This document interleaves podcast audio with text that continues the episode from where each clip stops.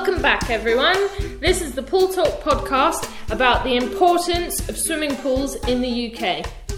We have a very special guest that Mike and I are delighted to introduce to you.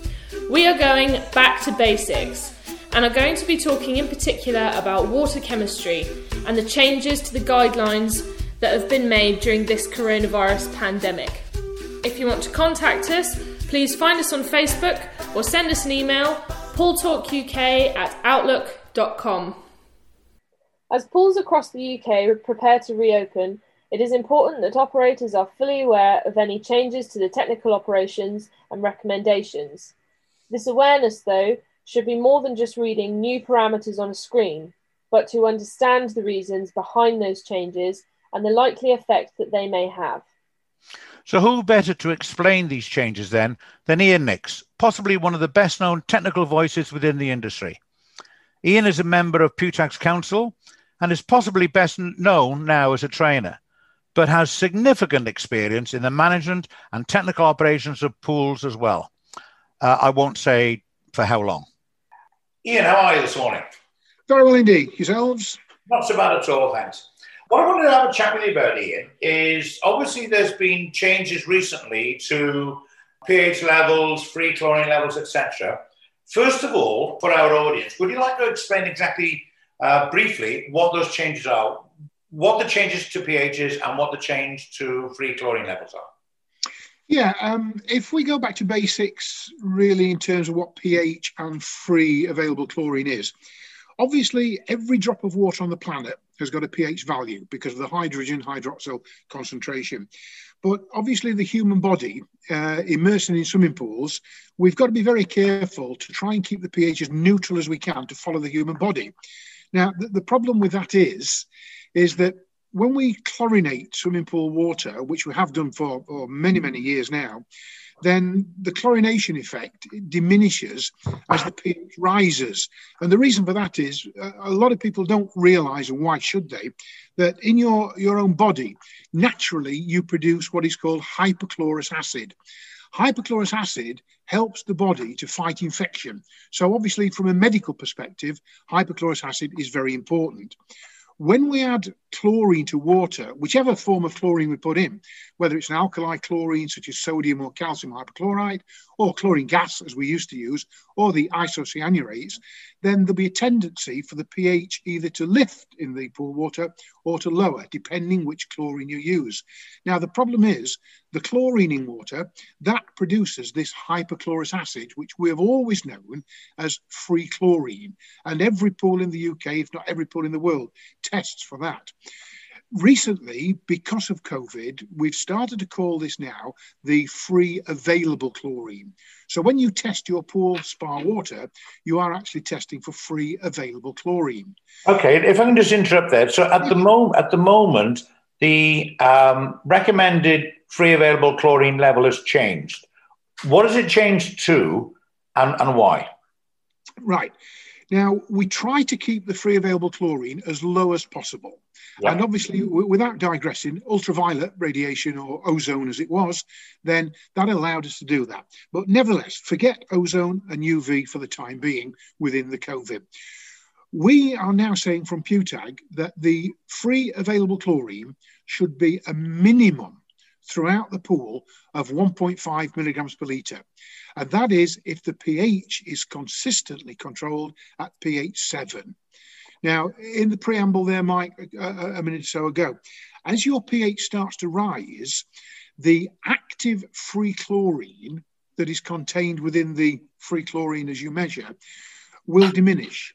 So that means the killing power of chlorine is not as great as the pH starts to rise. So more importantly today, we've all known, and on training courses that you've delivered, that Rebecca's delivered and so on, that there's a pH range. Well, all we're saying today is we need to keep the lower end of that pH range to ensure that the free available chlorine content in the water throughout the whole pool, not just where we test or where we dose it in. Now, that's a good point, isn't it, Ian? Because, okay, we'll come on to what happens when the pH goes up or down in terms of the free available chlorine. But you say that that free chlorine level must be 1.5. Now, is that a target or is that a minimum across the pool? Because if that's a minimum, there's a lot of pools that I know would probably have to set their chlorine dosing system to 2, maybe 2.2, because of the various, poor hydraulics, poor circulation, etc. of a pool. That's perfectly right, Mike. I mean, we're saying a 1.5 minimum throughout the pool. Now, if you look at your pool hydraulics, water may come from your filtration plant back into the shallow end of the pool, let's say, a typical old-style 25-metre pool, whatever size pool you've got. Now, if we're looking at 1.5 as coming into the pool, 25 metres down the pool, in one of the corners, there may be less than 1.5. What we're saying is that it should be 1.5 minimum throughout the whole pool, which might mean, as you quite rightly say, altering the set points on any automatic dosing machines up to 1.8, 2.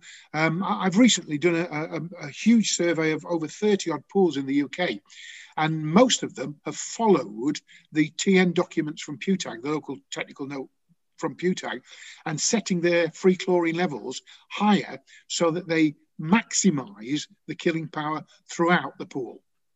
That's great. So we can do away with some of the acronyms, Ian. PUTAG is the Pool Water Treatment Advisory Group, and TNs are the technical notes, all of them free to download from the PUTAG website. Just to give them a bit of a plug, www.pwtag.org. Yeah. Great, sir. A font of knowledge. Yeah. Okay, so we now raise our free chlorine level up to provide us with 1.5 milligram per litre across the whole pool, meaning that in some cases we might have to have a set point around about 1.8, 1.9, maybe even 2 milligrams per litre. What about the pH then? Now, to make that work properly, we need the pH quite low, do we? Yes. Yeah. The tendency over the last decade, 2 decades, has been to use alkaline disinfectants such as sodium hypochlorite, calcium hypochlorite, principally because of safety. Now, if you're increasing your free available chlorine level, it follows that the pH will rise slightly in your pool. So therefore, the first thing we must maintain is that we know the pH of our mains top-up water. Obviously, soft water, perhaps across in God's country in Wales, the pH may be low. In alkaline waters around London, then the pH may be high. So what we've got to do, first of all, is know the pH that's coming into our pool. Then secondly, control it with our pH correctors.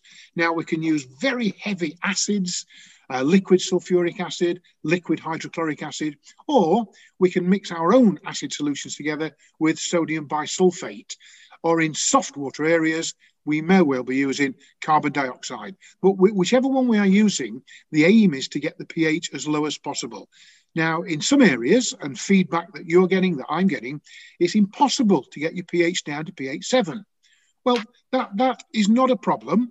It simply means that if your pH is going to be 7.2, 7.4, then the free available chlorine has got to be higher. And PUTAG, as we've just explained, have got a chart on their technical notes that says if the pH is 7, minimum free chlorine concentration of 1.5, if the pH is 7.2, if the pH is 7.4, etc., then we need to raise the free available chlorine level. Okay, so, and we've talked about chlorine first, and then we've talked about pH, but which one do you think is more important to get right first? Because a lot of people are going to start wanting to put in chlorine because it's the thing that's going to kill the bugs. But actually, which one would you start with? I would always go with pH first. To me, pH is king.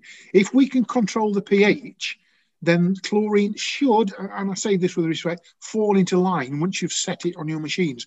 But it's the pH that is the most important thing.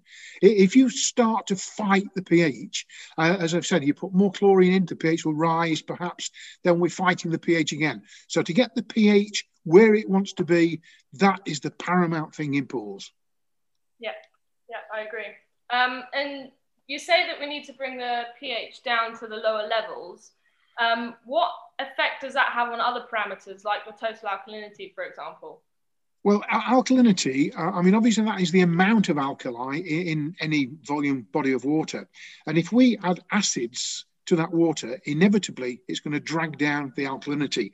Now, the problem we have is that if the alkalinity falls too low, as you quite rightly say, Rebecca, is that will have effect on other things in the pool, such as if you're using a flocculant, PAC, polymeric aluminium chloride, or using old kibbled aluminium sulfate, both of those chemicals are acidic as well.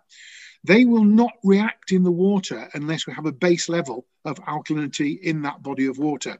Now, we're recommending a minimum level of, say, 75, 80 milligrams per litre, with an upper level of 200 milligrams per litre for alkalinity.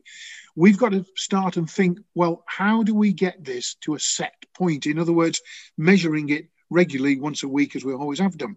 But the important thing there is the addition of the other chemicals, such as sodium bicarbonate, to lift the alkalinity level.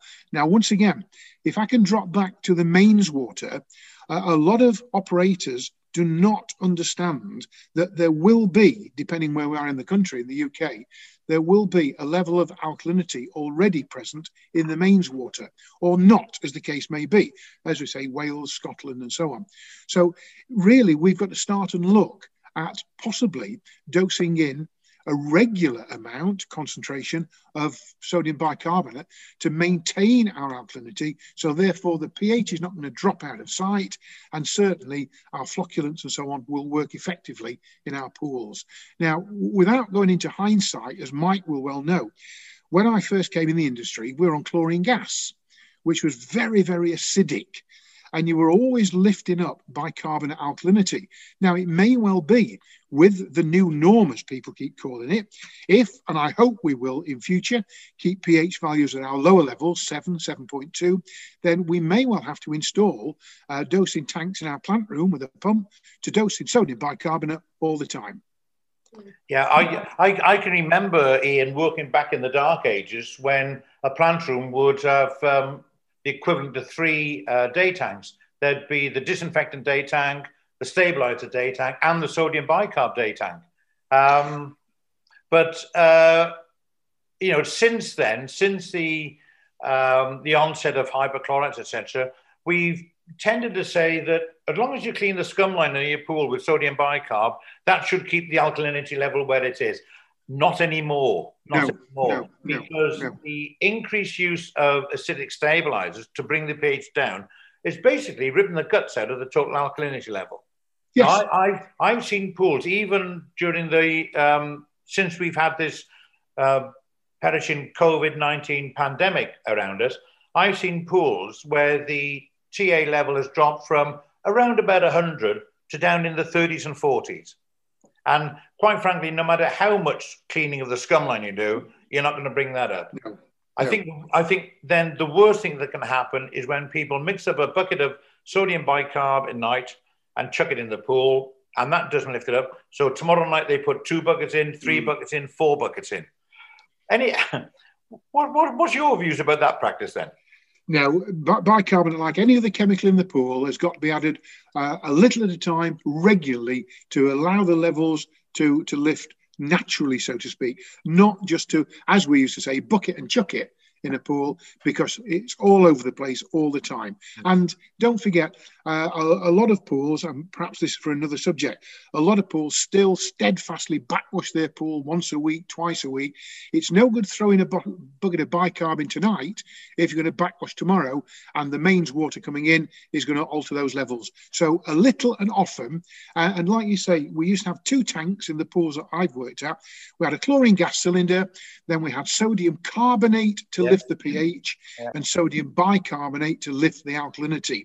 And I remember so far back that certainly in a pool that I worked in Chesterfield, my hometown, then we eventually took some sand out of our filter and put in a mineral called Actolite, a dolomitic media, magnadol dolomitic media, and that was to give us really our first naturally automatic pH corrector, because then we didn't have to put sodium carbonate in, but we had to refresh the dolomitic media because the acidity of the water ate it all away. And that's what happens now on cruise ships where they produce their own water and so on. So you can't just look at it in chlorine and pH. pH is the most important thing, but how all the other mineral chemical levels in the pool will be altered by trying to keep the pH levels down. Yeah, but I'm afraid, Ian, I can go back further than you, to the time where we never had blue water in pools, because everything in those days was, everything was black and white anyway, right? Yeah. It was black and white, everything was black and white. Yeah.